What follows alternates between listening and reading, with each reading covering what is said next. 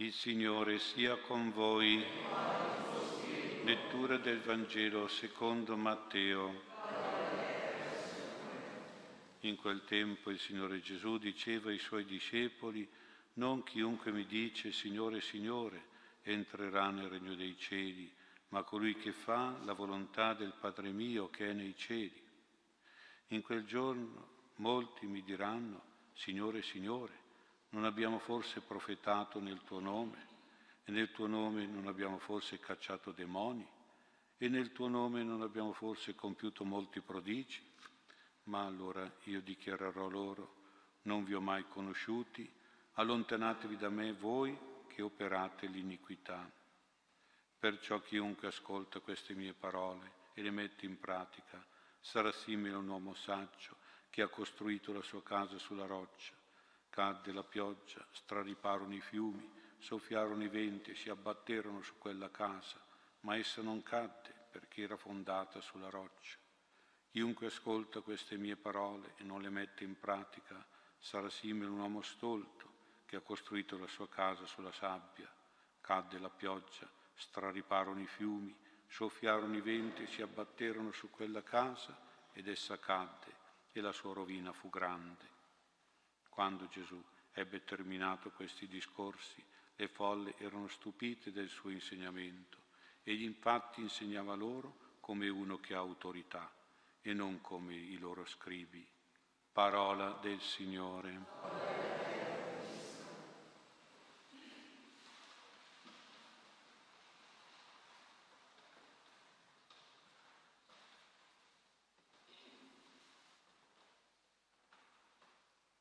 Sia lodato Gesù Cristo.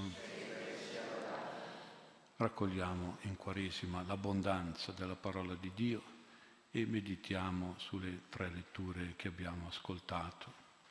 La prima lettura, il libro della Genesi, ci ha presentato i figli di Giacobbe, avuti da due sorelle, Lia, la più anziana, e Rachele, la più giovane, entrambi mogli di Giacobbe, per uno stratagemma, un inganno di Labano, il loro padre.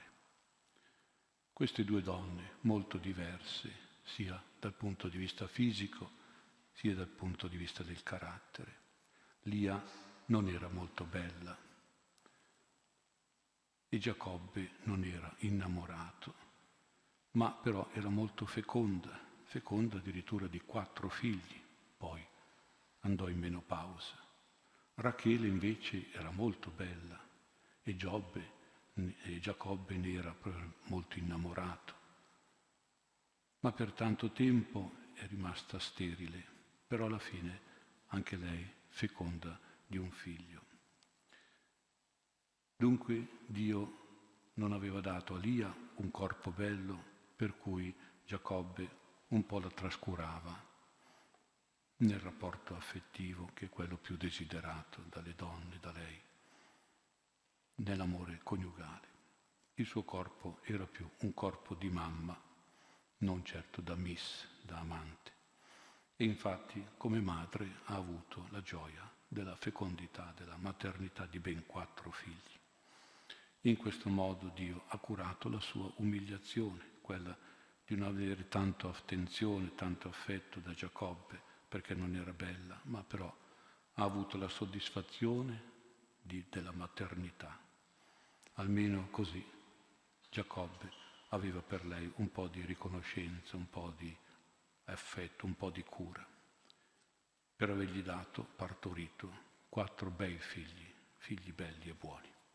La mamma feconda riceve anche lei amore da Giacobbe, più per riconoscenza, per che per considerazione di bellezza. Rachele invece, Rachele, Dio aveva dato a Rachele un corpo molto bello, da miss diciamo noi oggi, per cui Giacobbe ne era innamoratissimo, l'amava molto, benché il carattere di Rachele fosse un pochino reso problematico e negativo per via della gelosia verso la sorella Lia, per la depressione che però lei sfogava con lo stesso Giacobbe, irritando Giacobbe, con l'accusa di non aver saputo dargli dei figli, con la richiesta ossessiva di dargli dei figli, una bella sofferenza per Rachele, una insoddisfazione e anche per quei tempi un disonore morale, però pur in un corpo molto bello e piacevole fisicamente che attirava spesso l'attenzione amorosa di Giacobbe. Ma poi Dio si ricorda e pensa anche a Rachele ed esaudisce la sua preghiera, per cui anche lei arriva a concepire e a partorire almeno un figlio. La Miss amata diventa anche lei soddisfatta come moglie feconda, quindi come madre, che rende felice un padre. In questo racconto c'è in fondo la manifestazione di un Dio che come un buon papà, un buon padre, provvede con comprensione e direi quasi con tenerezza per queste due donne, provvede a compensare con i suoi doni, con le sue grazie, alle loro insoddisfazioni, alle loro sofferenze, di queste due donne tanto diverse tra loro. È difficile che una persona possa avere tutto dalla vita. Può avere qualcosa, magari anche qualcosa in più, però dopo gli manca qualche cosa d'altro per avere una piena realizzazione, una totale soddisfazione. Dio vede questo e poi nella sua bontà provvede a qualche compensazione a qualche grazia che pareggia, che bilancia, che equilibria, che contraccambia ciò che manca, ciò che fa soffrire. Questa opera è tipica di un buon papà, di un buon padre, che ha a che fare con figli diversi, con risorse e possibilità diverse e con difficoltà e carenze diverse, per cui deve pensare a bilanciare, bilanciare le grazie, le opportunità, perché non ci sia chi ha più e chi ha meno, chi gode e chi soffre, chi è geloso, invidioso e chi è soddisfatto, chi è felice e chi è triste, chi è euforico e chi è depresso. Certo c'è di mezzo la fede e la preghiera. Lia credeva, la fede, che Giacobbe l'avrebbe amata di più perché gli dava dei figli e così è stato però. Rachele pregava che potesse dare Giacobbe la gioia di avere un figlio da lei, un frutto del grembo, e così è stato. Un buon Padre Celeste, il buon Padre Celeste alla fine accontenta tutti e due, Lia e Rachele. E quindi dobbiamo pensare che essendo un buon Padre accontenta anche noi. Se crediamo in Lui, se preghiamo, se confidiamo in Lui, se affidiamo i nostri bisogni, i nostri problemi, le nostre insoddisfazioni, le nostre sofferenze a Dio. Certamente si deve dire che Dio vede, vede il cuore credente e sofferente di Lia, come vede il nostro cuore, e provvede indipendentemente dalla sua preghiera, anche dalla nostra preghiera, Dio provvede indipendentemente, perché Dio vede. Ed è altrettanto, si deve dire certamente che Dio si ricorda di Rachele, come si ricorda di noi, per il fatto che lei prega, insiste, chiede tanto e che alla fine la esaudisce e la rende feconda, come esaudisce anche noi, se preghiamo. Ecco, con Dio Padre Celeste ci vuole sempre tanta fede, quella di, Rach- di Lia, e tanta preghiera, quella di Rachele e alla fine ci fanno ottenere, sia la fede che la preghiera ci fanno ottenere consolazione dalle nostre sofferenze, dalle nostre carenze e ci fanno ottenere grazia di felicità e di soddisfazione. Diciamo un po' anche noi così, no? Quando diciamo sfortunato nel gioco, fortunato in amore. Beh, insomma, non sempre è così, però si dice il bilanciamento, no? È di un buon papà che sa bilanciare, come con Lia e Rachele. Come buono e provvidente questo Dio Padre, anche per noi, se lo sappiamo vedere, se lo sappiamo credere e lo sappiamo pregare. Questa è la prima lettura. La seconda lettura è un famoso passo dei proverbi di Salomone, dove si dice di fare del bene al nemico, di aiutare la persona che ci è ostile, che ci è cattiva, che ci fa ingiustizie e danni, se ha fame dagli da mangiare, se ha sete, dagli da bere. È la strategia di fare del bene a chi ci fa del male, perché in questo modo, dice la scrittura, si ammassano carboni ardenti sul suo capo. Che cosa vuol dire questa frase? Si riferisce a un detto e a un uso degli egiziani. È una frase proverbiale, quindi una metafora. Pensiamo che gli egiziani erano un po' olivastri di carnagione e quindi difficilmente si poteva vedere se uno diventava rosso di vergogna. E erano anche abituati al caldo e quindi difficilmente uno sudava. E allora per far apparire il rosso e per far sudare ci voleva mettere il carbone acceso sulla testa.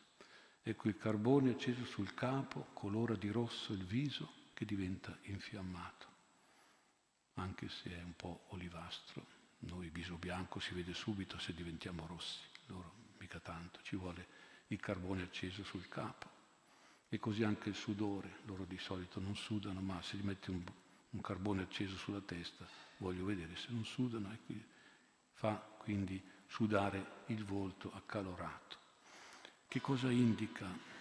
Che cosa produce? Produce il rossore della vergogna della vergogna fisica, pubblica, che diventa pubblica, una vergogna, rosso di vergogna, e indica il disagio, quando uno suda è a disagio e sta male con gli altri perché deve continuamente asciugarsi il sudore, il disagio del sudore pubblico e fisico, cioè facendo del bene a un nemico, tu lo fai arrossire di vergogna e lo metti in disagio.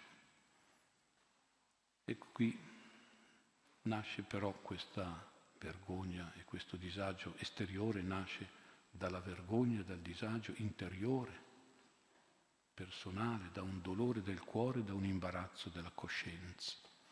Il fare del bene che ci fa del male a chi asseconda l'istinto cattivo dentro di lui, a chi ci è nemico, è un modo efficace, sapiente, saggio, noi diremmo oggi psicologico, per far vergognare e dispiacere, per mettere questo nemico a disagio e a farlo star male e questo gli fa venire un rimorso di coscienza, un fastidio di relazione che porta e spinge, o meno dovrebbe portare e spingere il nemico a una contrizione, a una conversione, a un ravvedimento, una riconciliazione, un cambiamento, un pentimento del male fatto.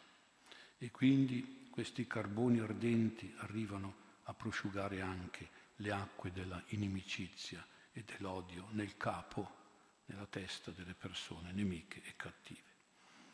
Che questa strategia di sapienza, questa tattica di saggezza solomonica abbia successo eh, non è sempre detto.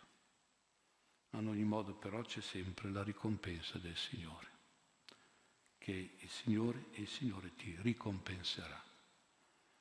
E in più per noi c'è anche la stessa parola di Gesù che ci assicura questo amate i vostri nemici, fate del bene a coloro che vi odiano e vi fanno del male. Questa è sapienza non solo di Salomone, ma è la sapienza evangelica, è la sapienza cristiana che dobbiamo vivere anche noi.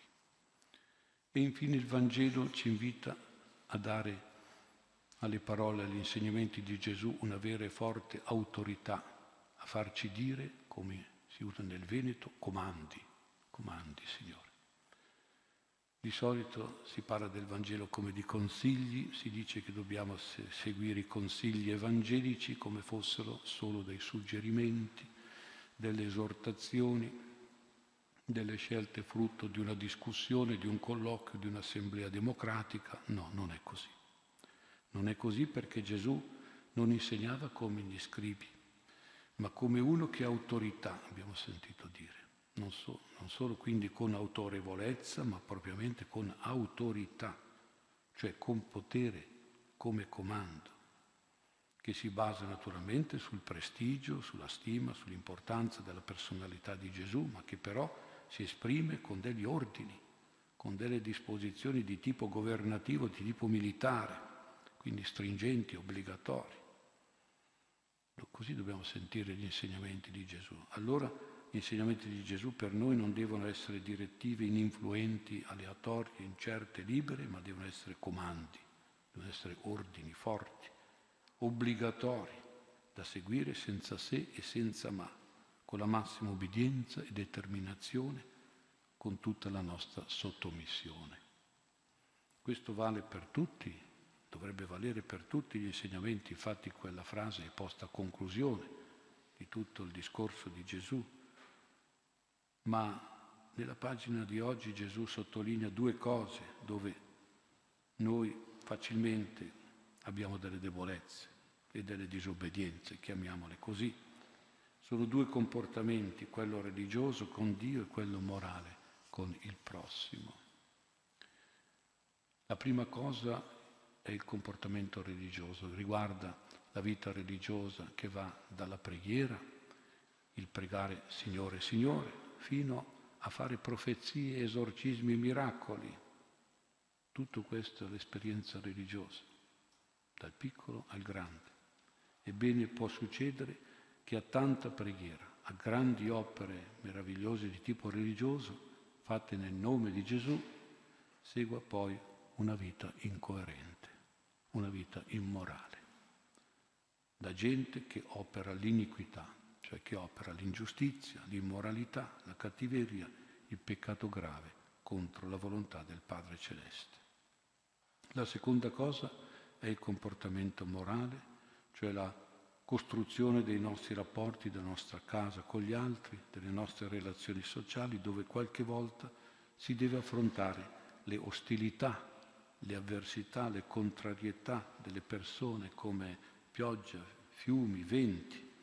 Ebbene in questi casi è facile fermarsi all'ascolto della parola di Gesù, ma poi a non metterla in pratica. Faccio l'esempio più semplice del perdono. Sì, so che Gesù ha detto di perdonare, ma io non perdono. Eh, hai ascoltato, ma non metti in pratica.